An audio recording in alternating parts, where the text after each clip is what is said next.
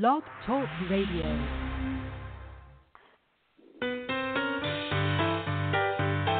Excuse me, uh, yes, sir, I understand, but do you actually have the word yes in your vocabulary?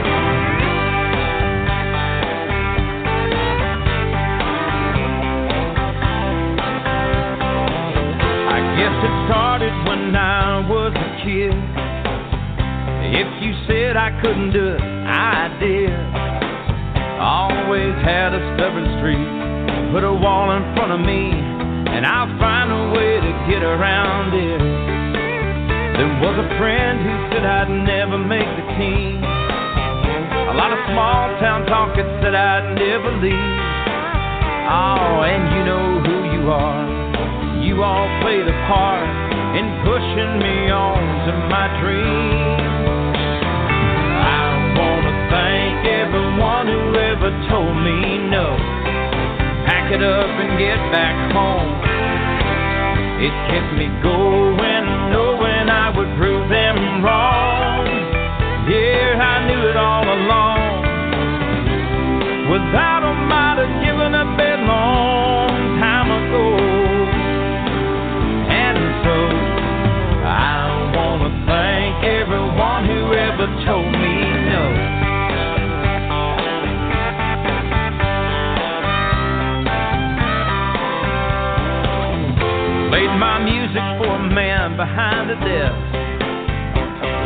Sorry, what you got? I just don't get it. Oh, but here I am today, standing on this stage, and I wonder even now if he gets it, yeah. I wanna thank everyone who ever told me no. Pack it up and get back home. It kept me going,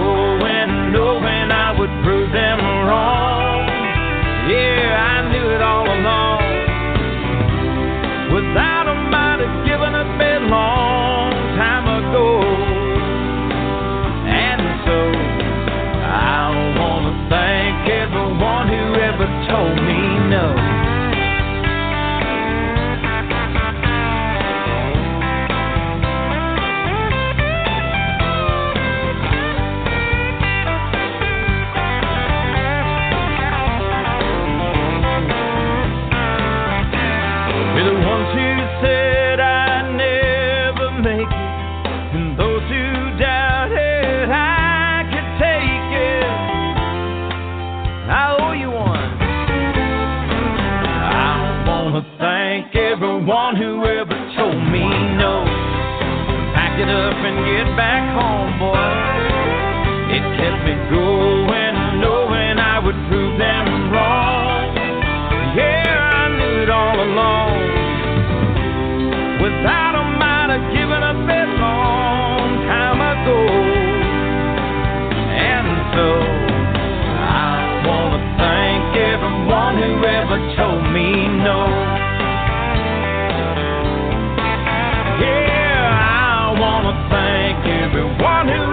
Told me no. We'll get back to you on that, son. Just uh, to keep trying. I you know, I'm not sure that you actually look like a star.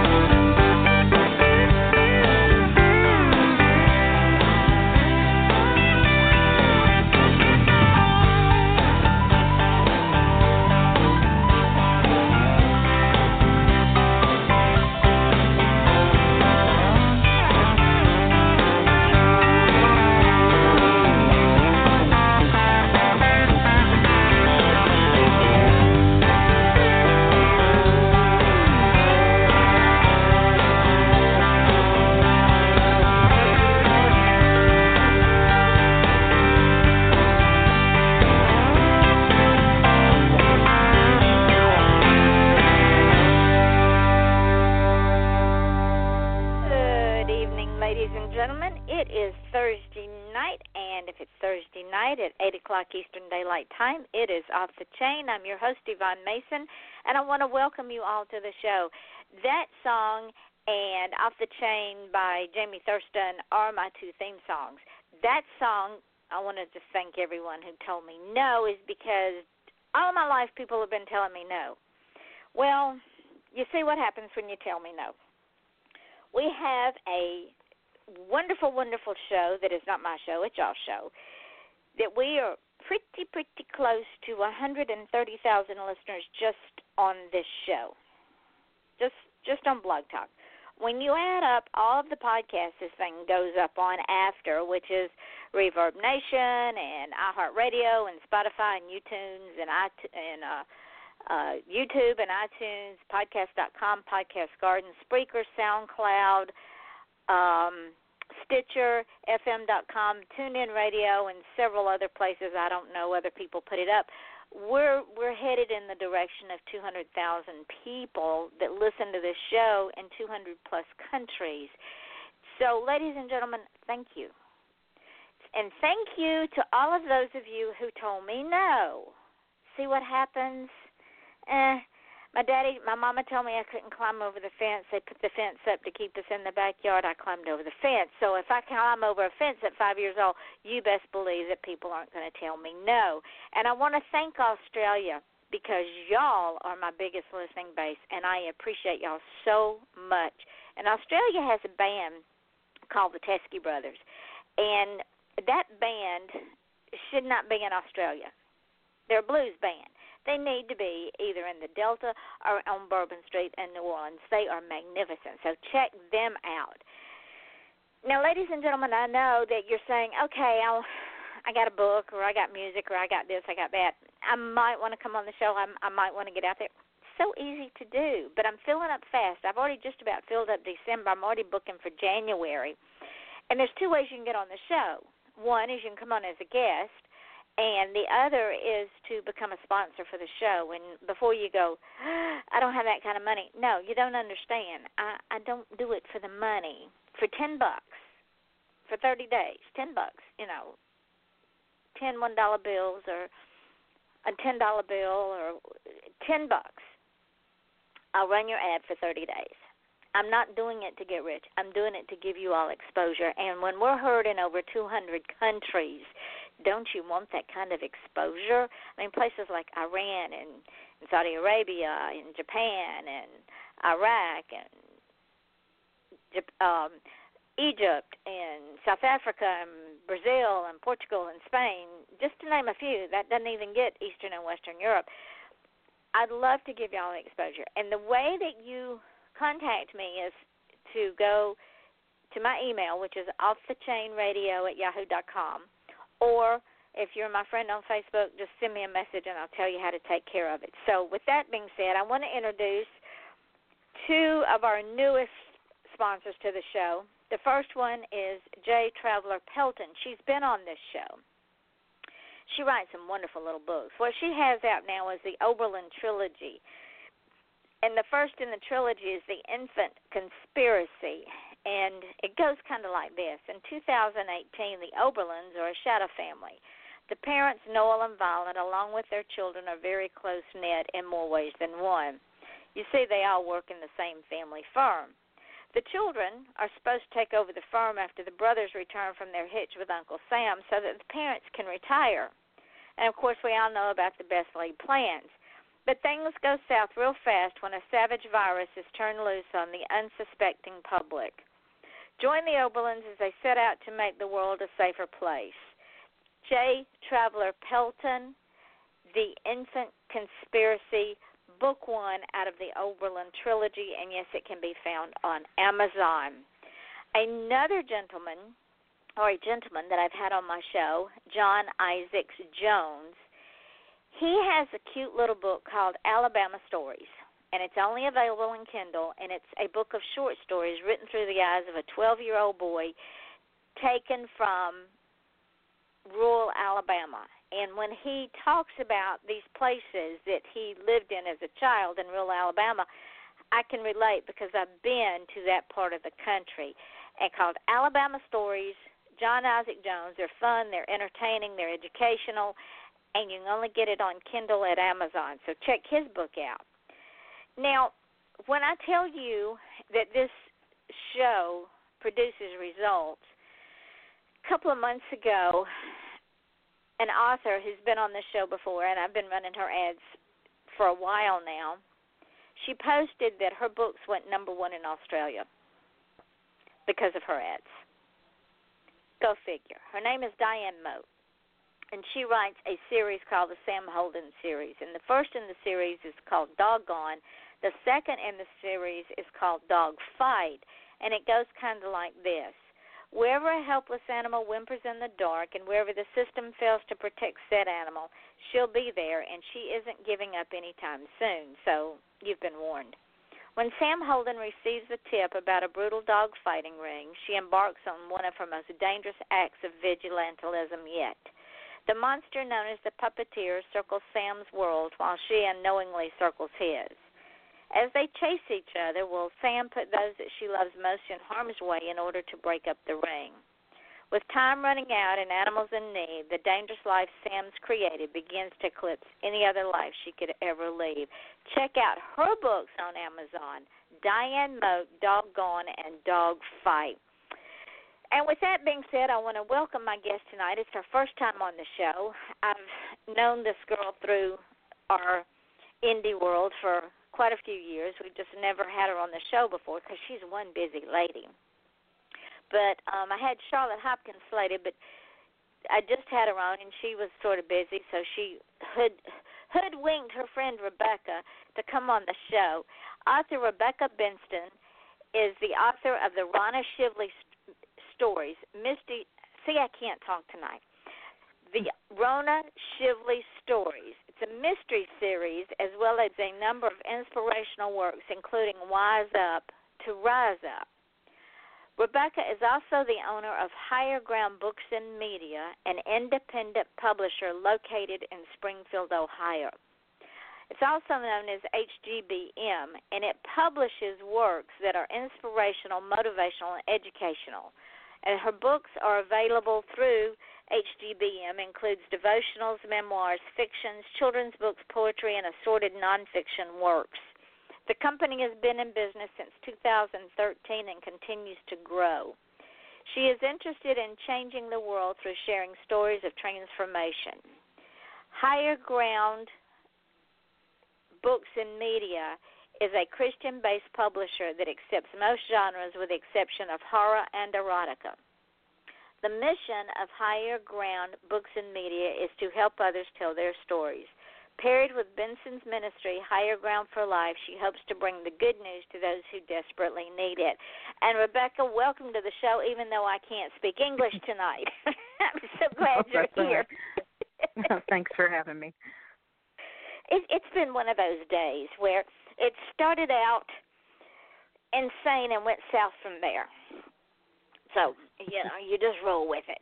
So let's mm-hmm. let's talk about Rebecca a little bit about you. Did you ever, in all of your wildest dreams, ever think that you would be where you are today? Um, honestly, no. I um many years ago when I I told my parents I wanted to be a writer, um, and we're talking many years ago. Um, you know, it wasn't a cool thing, so I took the practical path and I I got a job and supported myself and then later I got married and everything, and then later divorced, and so um, I I didn't really see that writing and publishing was going to be a part of my future, but um, thankfully, the way things go, all of the uh, the struggles that I went through led me to a point where I could break out and start to express myself with my writing, and then that branched out into helping others express themselves. So here I am. Well, let let's talk about you. Okay. What happened in your life? Well, before I ask that question, before we went live, we were discussing the title or the the name of of the publishing house called Higher Ground Books and Media. And I asked you mm-hmm. if because I had a feeling there was a significance about the reason you you named the publishing house that what was that significance? What made you take that route and what led up to it? Because it wasn't just something you pulled out of the air, I'm sure. Right, right. Um, many years ago, I had some issues with anxiety. Um, to say some issues, that's putting it very mildly. I had debilitating anxiety. um, to the point where I couldn't get through my work day without having a panic attack, and I was I was in the emergency room all the time, thinking I was dying because it just I couldn't get away from it. And part of that stemmed from um, a bout with postpartum depression, um, and then it it kind of grew from there because after I had my daughter back in um, 2003, I I struggled with postpartum, and then later on had um, four miscarriages after I had my daughter. I had one before her, and then I had four more. So all, all the hormones and the depression and the anxiety just kept building up, and I just I really struggled to find some way to deal with that, and just was was not able to function the way that I knew I should be functioning.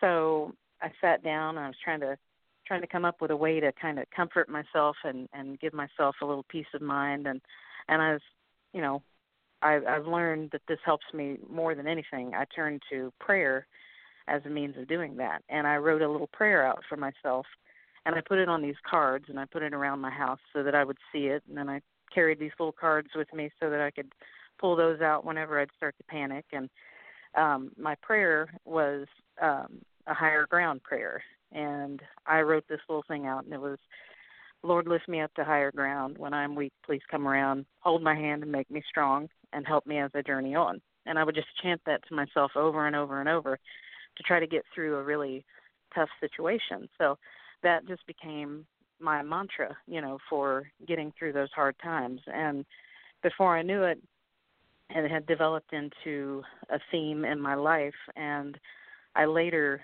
uh, turned that into a ministry to help other women and just to try to to give them some some hope and inspiration as well. And then even later, it uh, translated into my writing career and helping others get their stories published. So it it really just stemmed from a time in my life where I just felt like I had no control and I had to I had to hold on to something. So I just you know I turned to God and and a whole lot of my life uh, took a very different path, and it, it basically dragged me up out of all kinds of depression and anxiety, and now I don't even have those issues anymore. So um, very transformational for me, and uh, and now I just I don't worry at all about about the things that used to just have me in knots all the time. So that's where that would came it, from. Would it be fair to say that when when what and and for for men to understand this is is is almost an impossibility. The closest thing that men would understand it would be uh, PTSD from warfare. But mm-hmm. when when one has that many miscarriages plus a lot of births, the hormones in a woman's body just it's it's like short circuit. Right. One becomes like a Jekyll and Hyde, and the smallest thing becomes a mountain you can't climb or a river you right. can't cross, and and you exactly. look like you feel like there's nothing out there for me. Why am I not worthy? And all these mm-hmm. things run rampant through your mind. So oh, yeah. I can understand that feeling of I have no control over anything anymore so I got to believe in something. It might as well be God. There may not be one, mm-hmm. which I firmly believe because without my faith, I couldn't have got through a lot. But right. you got to believe in something to hold on to. Right. And at the time that I started having the panic attacks, I was kind of um detached from my spirituality and everything. I had been in church when I was 15 and I had set that aside because of problems that I had in the church and just had walked away from it basically for 20 years. And then later on, I found my way back. Um, eventually, went to Liberty University and studied uh, religion and discipleship ministry, and got a um, degree in that and a certificate in pastoral counseling. And really wanted to focus on ministry, but I'm not. I'm not a traditional minister type because I I just don't do things the way that you do in a traditional church. so um I I believe that God gives us all gifts and gives us abilities to do things and the challenges that we face in our lives are meant to put us on the path that he has already set for us and he's in control all the time. So once I learned that, that panic just evaporated. You know, I don't I never had control, but um going through those miscarriages and having all that in my system and trying to deal with all the emotions and and you know my marriage broke up as a result of some of that. Um just it just messed me up for a long time. And really i'm such a different person than i was when i was going through that. And i didn't even recognize myself during that period of time because i was i was different before that as well. So whatever i've been put through is is part of me and it, it's very important to who I am. I couldn't be who I am today without having gone through that. So um and I'm I'm kind of looking forward to see what he does with with this part of the journey. You know, what's that going to look like in 10 years. So So even though these were defining moments, they didn't define who you became. Once you and and this is something that I've had to teach my husband and and my children is that none of us are in control. The things we can change, we change. The things we cannot change, we have to leave them to God because God sees down the road a hundred years, a thousand years, a millennium. We don't mm-hmm. know the big picture. He does, and and things happen in our life for a specific reason, and we may never fully know the reason. That's but right. it does. And we have to we have to have faith that he is in control and he'll take care of it, whatever it is. Right and and many years before all of the miscarriages and everything, I in my early 20s had a problem with alcohol. And um and I was a victim of rape and I mean all of these things build up to um the specific challenges that were meant to create strength in me. So um dealing with with all of that brokenness and knowing that once I handed that over to God that he was going to make something really cool out of it um, that brought me through, and and it continues to be um, the highest motivation for me. And anything that I face, I know that it's it's going to turn out a whole lot better than it looks right now. So um, it, it's really very interesting to look back 15 years and know just all of the different challenges that were in front of me that that seemed so big at the time. And now, and now they're like little molehills. Right they're they're nothing.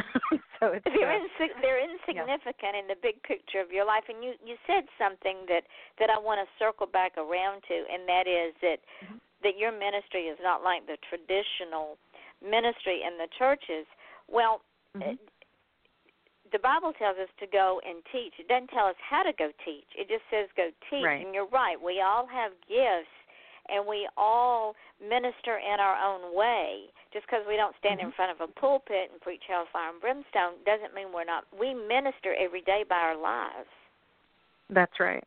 And when I've had the opportunity to help some other people get their stories out, that to me, that that's how God has spoken to me, because I get to read some of the best stuff. I mean, when people submit their manuscripts to me, and I read the work that they've done in their lives and see the challenges that they've faced and some of the life stories that have been sent to me about recovery. Um, I've got a lot of uh, devotionals and that sort of thing. There is so much life experience that I get to I get to be a part of, and I get to see how that manifests in other people's lives, and then how that's used as a platform for healing other people through sharing your experience. So, to to just be able to help someone, you know, put a cover on that and get it out into the hands of people who need to read it is a privilege to me. And and the thing is if it helps and just like we talked about before we went live on the show, if your experiences in life help one person to understand they're not alone and mm-hmm. that what they are experiencing is not unique to them that we've all mm-hmm. had similar experiences and we're all in this together, then maybe a it might save a life for one thing, which is excellent mm-hmm. because once right. a life is lost, we can't get it back and it rips the fabric of our future. And 2 mm-hmm. it may inspire someone to become the person that they are inside. They just don't know it yet. Right. And I, I see that a lot because when you're dealing with depression and anxiety, you you tend to turn on yourself. You know, you turn inward, and with anxiety, it's definitely a, uh, you know you don't have as much control as you want, so you're angry and you're frustrated, and you tend to kind of bottle all that up and and you're not sharing your experiences with others. You're not telling people why this bothers you or why you're upset. You're just kind of holding it in. But I mean, the minute you share that experience with somebody, it it takes on a different kind of a uh, an impact. It, it just it's when I sat in on my first Bible study many years ago, I had no idea that other people had gone through, you know, the um the types of things that I had gone through. And I remember thinking I thought I was the only one who had gone through a rape like that, you know, or had had dealt with a a situation where I was dependent on alcohol for a time. I had no idea that that wasn't just me and I wasn't just the most awful person in the world for these things that happened to me. So just having that that sense that you know maybe God doesn't hate me. maybe that's not why this happened to me. Maybe it had a broader purpose than than what I had uh, you know believed for so long. So um telling your story is just as therapeutic for you as it is for everybody else to hear it. So it's it's very important that that we share these things with each other if we want to see any healing take place. And and I've always said that that a burden that is shared is a burden that is much lighter.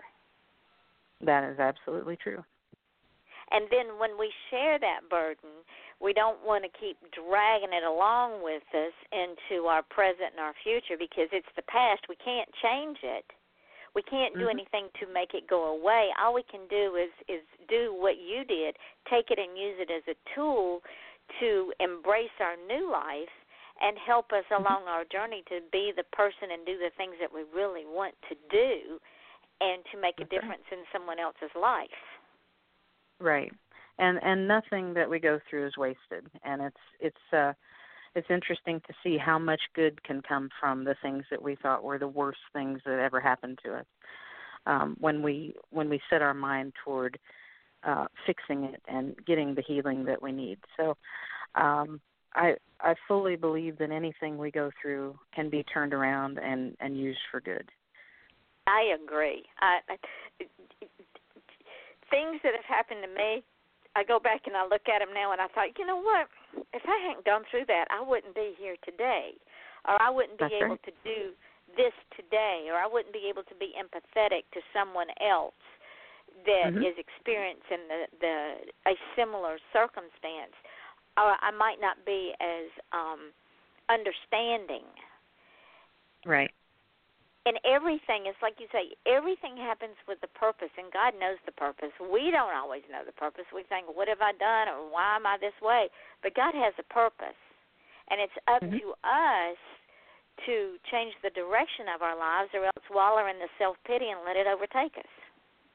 Right. And when when we're ready to deal with it in the way that we're supposed to deal with it then he's there to help us pick everything up and put it back together um, you know, he'll step aside and let us struggle as long as we're being resistant to what we need to do. Yep. But uh once we kind of wise up and we figure out, hey, you know, there is an easier way to do this if I just let the person who knows how to do it do it, you know.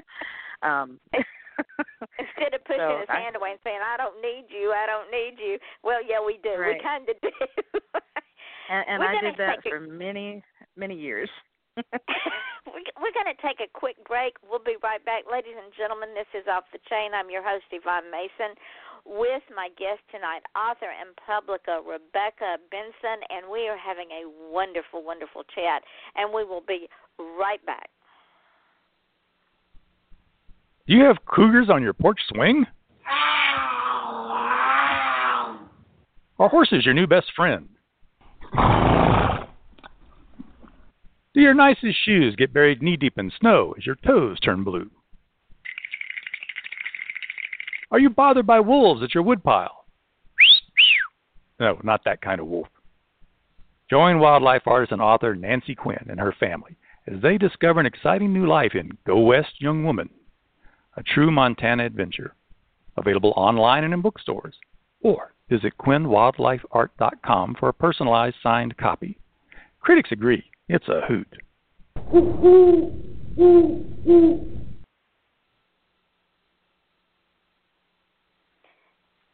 Ladies and gentlemen, hold on. We have lost connections. Let's see if we can get it back now. Okay, let's see if we can start this again.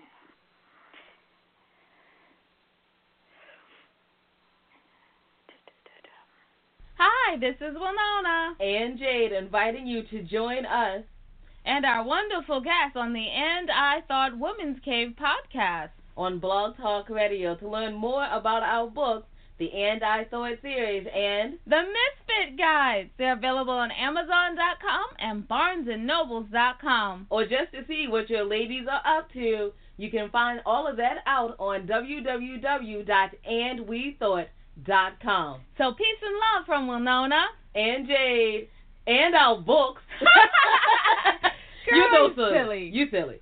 Remember Did you write that? That's funny. Remember to visit us at andwethought.com. A struggling city, its beloved baseball team, an antique camera, and photos from that camera that bear an image from the pit of hell an entity only a select few can see. Journalism professor Buddy Cullen is determined to track this demon down. But who is the hunter and who is the prey? And who will be the next target of mankind's mortal foe? Mortal Foe, available at Amazon.com. The book Ruined Days is at Amazon. Is it true? Travis's dad ruined America's Day on November 22, 1963. Travis is still feeling the repercussions. He sets out from Kansas to ruin some days himself. Why? He's really, really pissed. When the same people who killed JFK kills his aunt and the new girlfriend, they become the hunted. Amazon by Gannat Wise. Ruined Days. And we are back. This is Off the Chain. I'm your host, Yvonne Mason, with my guest author and publisher, Rebecca Benston. And I apologize for that technical difficulty. It happens from time to time with AT&T. They like to, for whatever reason, go offline. But we have returned, and Rebecca and I were just talking about getting through life with faith. And Rebecca, would it be fair to say that the faith you have now has sustained you in ways you never thought possible?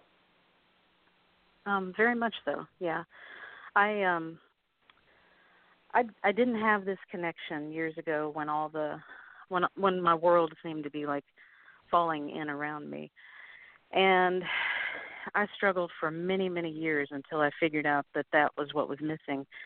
And when I got back to um back to the church and really started learning about God instead of just just hearing sermons and and going with whatever I heard from the pulpit. Um not that there's anything wrong with listening to sermons and and learning like that.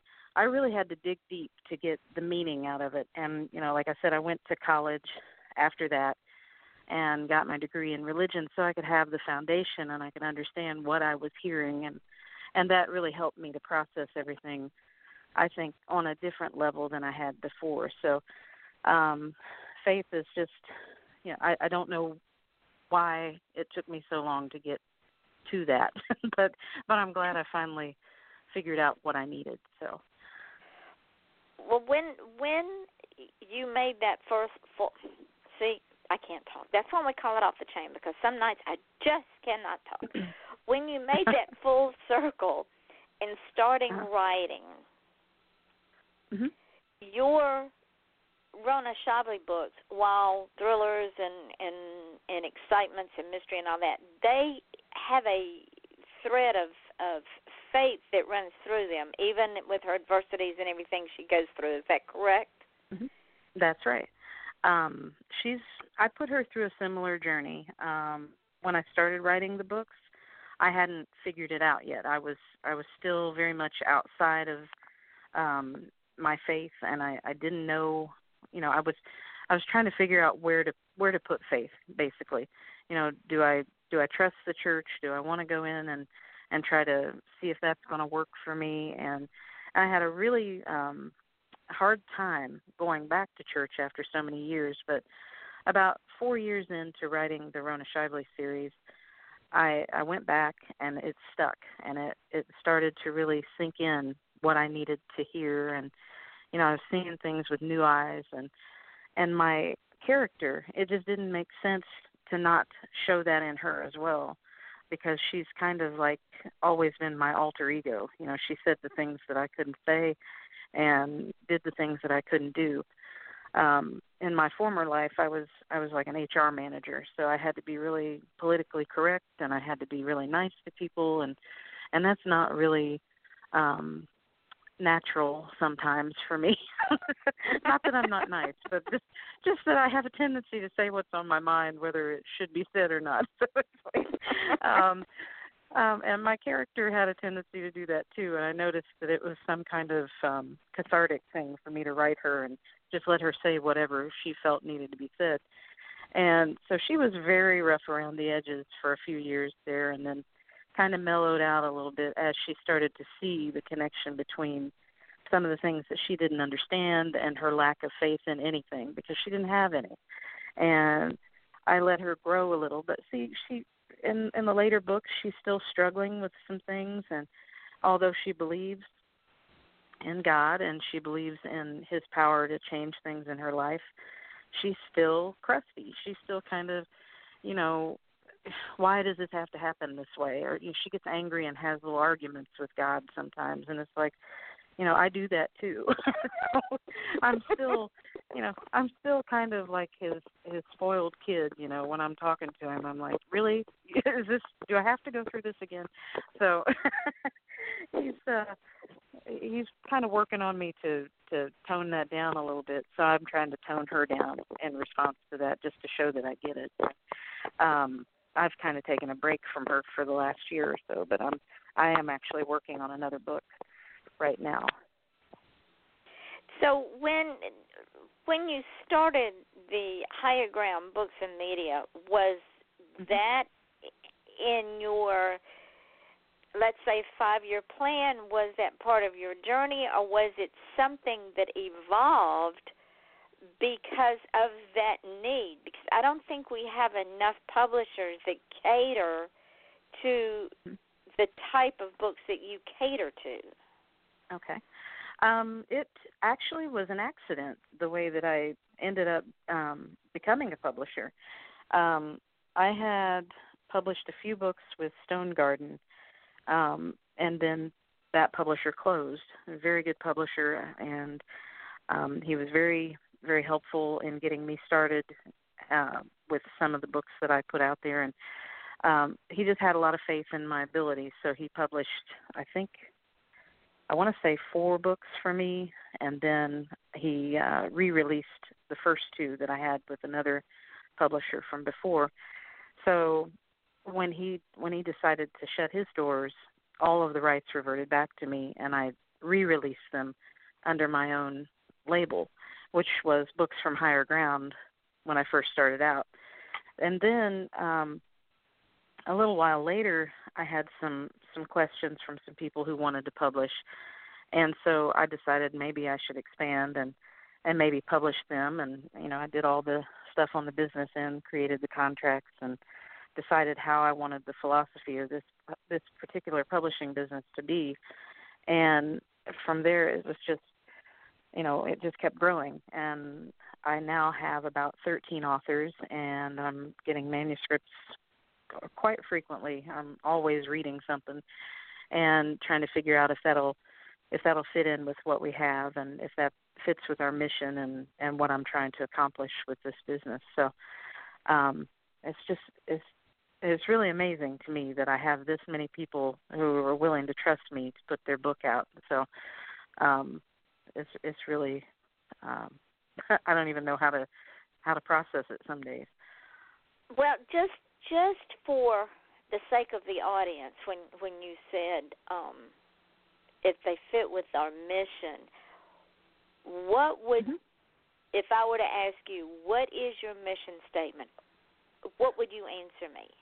What is it that you um, want to see happen with the release of all these wonderful books that you're putting out for these other folks? it's pretty much what what you said in the introduction. Um, I really want to I want to change the world through sharing stories of transformation. Um, whether that's in a, a fiction story, whether it's somebody's life story, or maybe a devotional that kind of outlines the steps to a better prayer life or a, um, how to deal with with life in general. Just any kind of a, a way to do that, anything that enriches the quality of your life. I I publish things like I have a few children's books that I think are really really good, and I think that um, they inspire kids. You know, when they see the pictures and they see these stories, and and I I actually encourage kids to write too. My daughter has two books um, that she's published with me, that she did all of her illustrations and everything. So anything that if someone has a desire to write it, and I feel like it was part of their transformation, then it's it's going to resonate with me that that's something that needs to be seen and heard, and I'm going to try to put it out there for them. And see, already you're making a difference in other people's lives, not just the people that are that are reading the stories, but the people that you are publishing for. You're making a difference in their lives because you're saying what you were doing is your story is worthwhile, what you're writing is right. worthwhile. You are worthwhile. So you've already right. paid forward what you've already gone through and realized I'm enough. Right. It's it's such a boost. That first the first time I saw one of my books printed and I got my first copy, I just remember the feeling that I had when I held that book in my hand for the first time. It was almost like holding my daughter for the first time. Uh-huh. wow. I, I remember those like, days. yeah, the second coolest thing I've ever done. So, uh, yeah. um, so just giving somebody the validation, uh, the confidence that that instills in someone when they have their book in their hand, and they can see it and it looks good, and they they can be proud of handing that to someone and saying, "Look, I I did this. I wrote this out of what happened to me and things that I thought other people needed to know." and you know this person thought it was it was good enough to put out there so take a look at it it it really gives you a boost and it does kind of validate some of the stuff that you've gone through when you're finally able to um to just sit at a table with your books and tell people about them and i mean even if you don't sell any it still does something for your confidence just to be there so. it and and it it especially stories that are stories that have happened to someone and they it's like you and I talked about before we went live they came through the other end of that tunnel and not only do they exist but they survived and they are stronger for it. So they can right. with the with the grace of God and the help of God they can weather any storm as long as mm-hmm. he is at the helm and they'll get through it. Right. And and the big thing you know you hear people say well i live to tell about it. Yeah that's significant because sometimes you don't think you're going to get through it and you think you're just going to you're going to end up you know dying right there in the midst of that crisis and nobody's ever going to know that it happened to you or care and that's the worst feeling in the world. But when you have the opportunity to put that down in writing and put that in somebody's hands or make sure it's out there then it's kind of like you release that. You release all of that pain that went with that that ordeal or whatever and and it means something because you came through it and you were able to actually say hey i defeated that you know it's it's all done it's behind me and would it be fair to say rebecca that mm-hmm. once a person has come through the valley of the shadow of death and and the throes of hell that they can honestly say I own this. It does not own me. I own this. It's mine. I'm yeah, I don't belong I think, to it. It belongs to me. Right. I think that's that's absolutely fair. Um because until you do come through it and you say, you know, that it didn't kill you. It didn't that wasn't the thing that did me in, then it it does kind of own you. I mean, really there were there were Uh-huh. times when I I just felt like there was no way to get out from under the anxiety. I could not I could not stop being so upset all the time and being so so scared. I mean, the postpartum stuff it will really tear you up. I mean, I was scared to death that something was going to happen to my daughter when she was little because I I was just I was like, "Oh my god, I can't do this." And I just remember feeling like I was never going to get away from that and it was so awful. But then on the other side of it, you know, she's she's almost 15 years old now and she's she's fine. She's she's a great kid. She's she's doing great. I did not damage her. so I'm like, okay, well, I didn't have to be quite so anxious, but there was a reason. I mean, it it made me a better parent, I think, to just be hyper vigilant and I you know, I probably could have been a little more fun at times, but that's just what I had to do to get through that particular phase in my life. So so but but now you own it. And and and and right. in owning it you allow it to be a defining moment without defining who you are. Yes. Now i read that you were looking for an intern.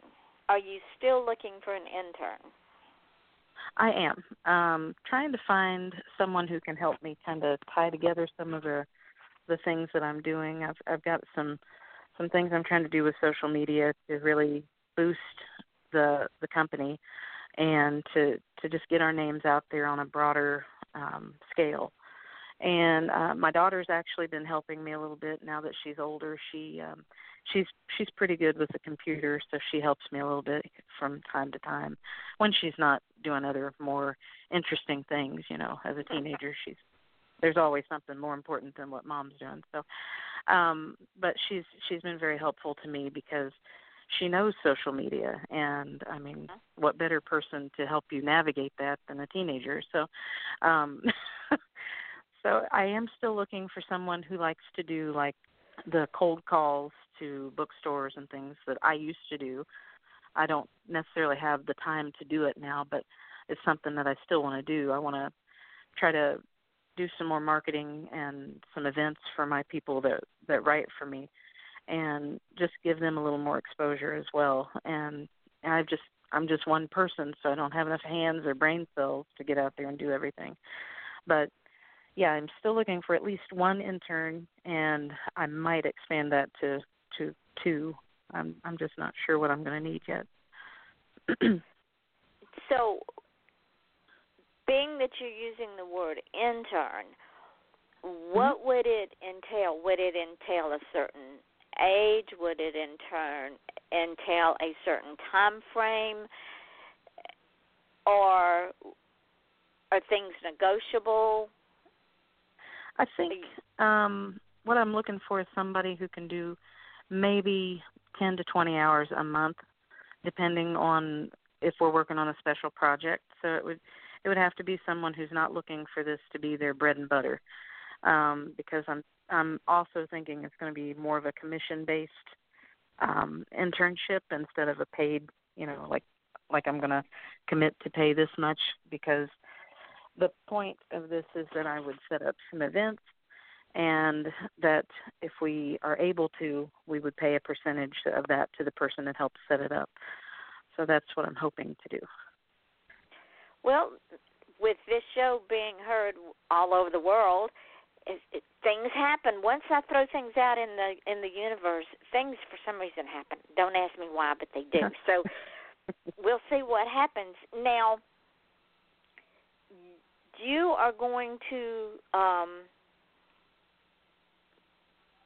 get another Rona Shively book out, correct? Mhm. I'm working on that right now, and I'm not quite sure what I'm going to do to her yet. I had some thoughts about it, but sometimes she just redirects me when I get halfway through and changes my mind completely. I'm always surprised at the endings in my books. I never know what's going to happen.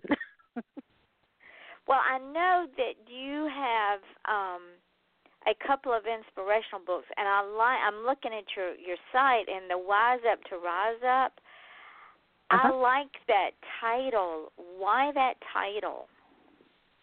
Um, it's it's kind of a, a, a book about knowing um, how your heart is is viewing things in your life.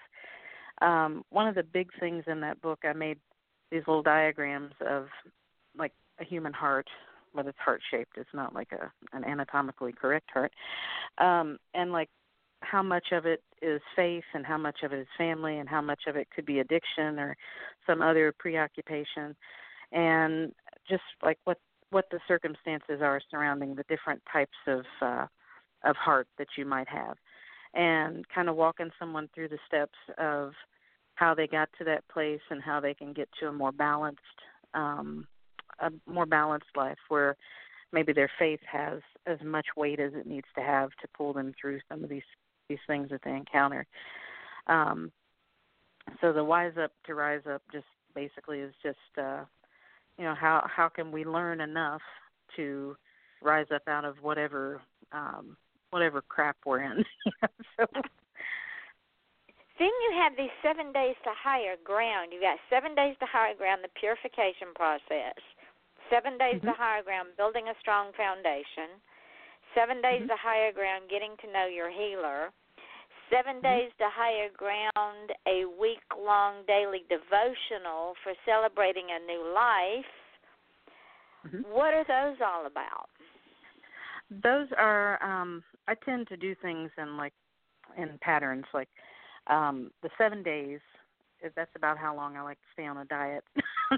so, so I figured I figured, you know, eh, let's let's do that because actually seven days of of praying in a different way can break you out of some stagnant patterns where you know i noticed in my own prayer life i was getting to where i was just saying the same thing to god when i would sit down to pray and i'm like well he's got to be bored to death with me so i'm going to try to switch it up a little bit.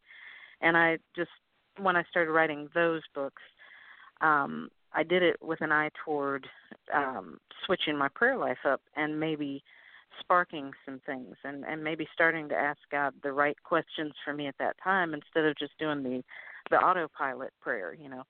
So that's what those are designed for and I wrote those at different points during some things that I was going through and I had some some specific challenges during that time and I wanted to address those. So I tried to to put together a framework to do that so that people could break out of kind of that uh, that autopilot mentality and then I, I see the one that says by love divine. Now, now that one really intrigues me. Tell me about that one. Mm-hmm. That one is a collection of some of my favorite posts to my um, blog. I have a blog called Leading the Follower on WordPress, and that's one that I used to do quite a bit of writing at, where um, I would just take some verses and I would I would take a theme and write about you know some of the things that I'd seen and my take on what that verse meant or what that particular theme meant as far as um, God's word and how I interpreted that at the time. Um, so that particular blog, I, I'd written so many different posts, and I thought there are some of these that I would really like to make sure that they're in one place and that I can get those out to people who may not read the blog. So I put it all together in kind of a collection of of articles, and that's that's what that is. Well, I'm going to tell you what, Rebecca. You've got some beautiful titles, and and even the Rona Shively stories, ladies and gentlemen. This is, um, you've got. Let me get back up here. You've got. um I was here, mm-hmm. and then Road to Nowhere, Send Me an Angel, Thy Will Be Done, No Rest for the Wicked this side up, now you see me, under lock and key and keeping the faith, and in the wash. Now, okay, in the wash, mm-hmm. you got to explain that one. okay, that was the first book in the series, and basically, I like to use like sayings that you might have heard, um, or you know, different themes. So you know how they say it'll all come out in the wash.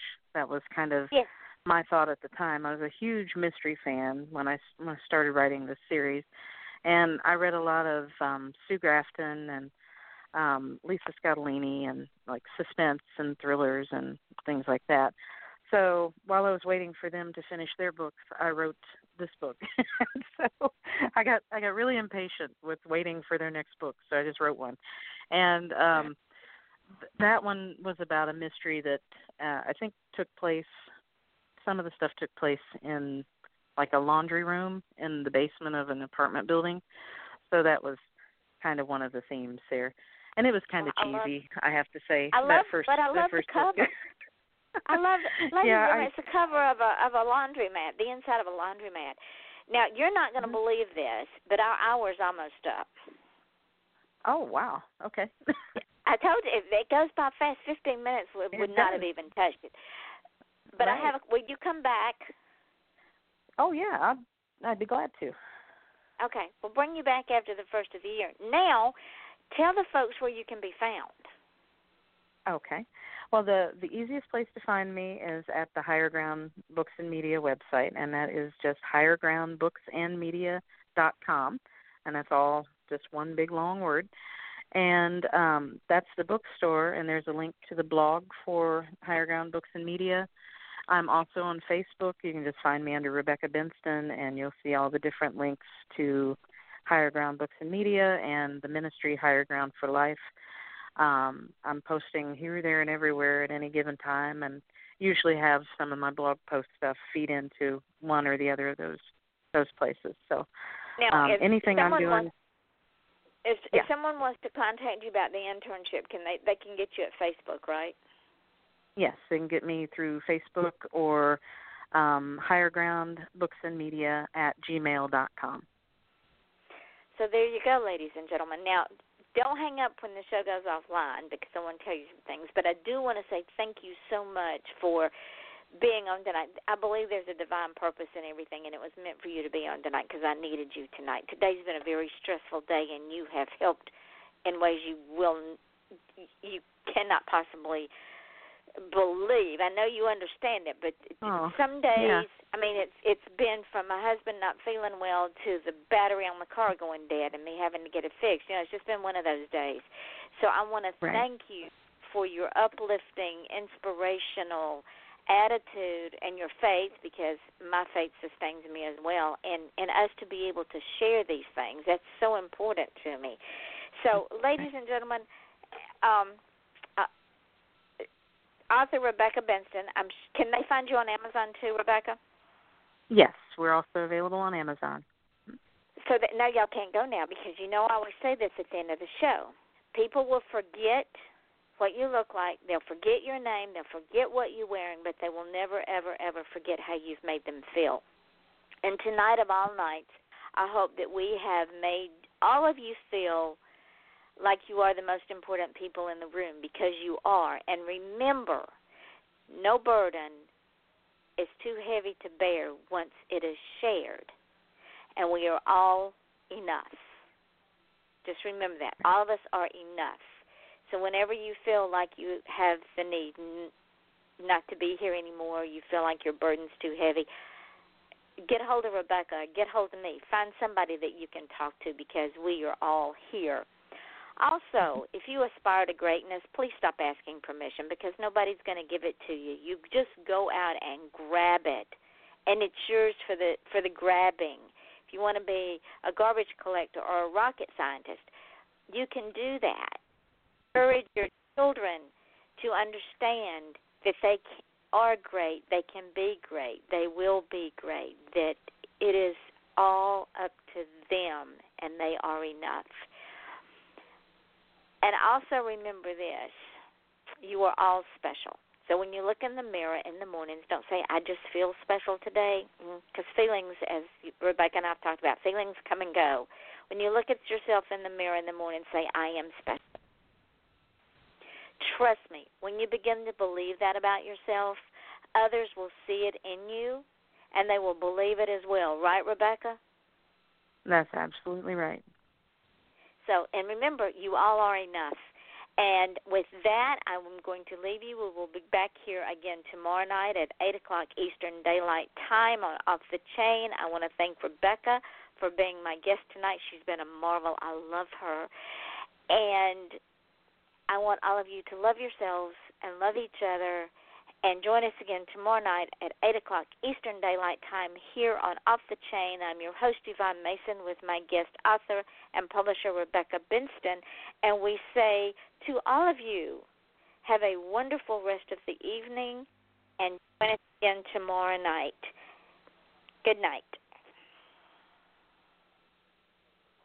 Okay, we're off the air, but all of this will go up in the archives. But what I wanted to tell you is when we get off from mm-hmm. here and this show goes into archives, I'm going Uh-huh. to send the link. I'm going to put the link on my page. I'm going to tag you in it. And Okay. this is my gift to you is to take the show and spread it around. And then Okay. tomorrow when I put it up on all the podcasts, I'll also put those Mm-hmm. links up for you and you can spread that around. So out of it you should get an intern or two. All right. Well, I very much appreciate this. It was really good talking to you. And um, well, I have yeah, had a, I have had a ball, and I can't wait to bring you back because we didn't touch on your authors, we didn't touch on their stories. There's so much we didn't get to. well, anytime you want me to come back, just let me know, and you know, I I will find time a- anytime. so, you know, well, I, I'm thinking you I want want to. I'm thinking I want to bring you back in January because see what'll happen is you'll get a following on this show, so you can release your Okay. authors' books on this show, All right, that's a great idea. Yeah. and we can I'm- even bring your I- I- authors on and interview them. Okay. Yeah, I've got I've got a bunch of them, and you know Charlotte's one of them. Of course, she's she's Mhm. done four books with me, and so she's she's great. She's always bringing me like hundreds of ideas and everything. So I just I thank God for her. She's really been been a, a good person to know. so Yes, she's and she's and a I mess. actually yeah I got to meet her. Um, I had an author fair in November of last year, and she traveled up to Ohio, and I actually got to meet her in person. So that was that was just so much fun to meet her and another one of the the guys that writes for me that lives near her. So um, she's just been great, and I just appreciate her so much. So So there you I'm go. so what glad. we'll so what we'll do is we'll start off next year, and we'll Mhm. get we'll bring your authors on, and you can help me co-host Okay. and help me interview them. Wouldn't that be fun? oh yeah, that'd be great. I think that would be a lot of fun. Okay. Well, we'll I'll I'll get some dates down, and you just tell me what authors to plug in there, and then you can put it on your calendar, and we'll just start the next year with all of that going on. Okay. Well, you you just let me know if there's anything else that you need help with, and you know I'm happy to help with whatever. Even if you just need someone to pray for you, I'm I'm here for that. Oh. I always need that. I always need Okay. that. Prayer right. sustains me in ways that you would not believe. If it wasn't for prayer and faith, I'd be losing my mind. Definitely. Well, I will I will definitely keep you in my prayers then. Thank you, my darling, and I will let you go so you can spend the rest of the evening with your daughter. And I appreciate you so so much. Thank you. Okay. Thanks a lot. Have a good night. All right, baby. Bye bye. Mm, Bye.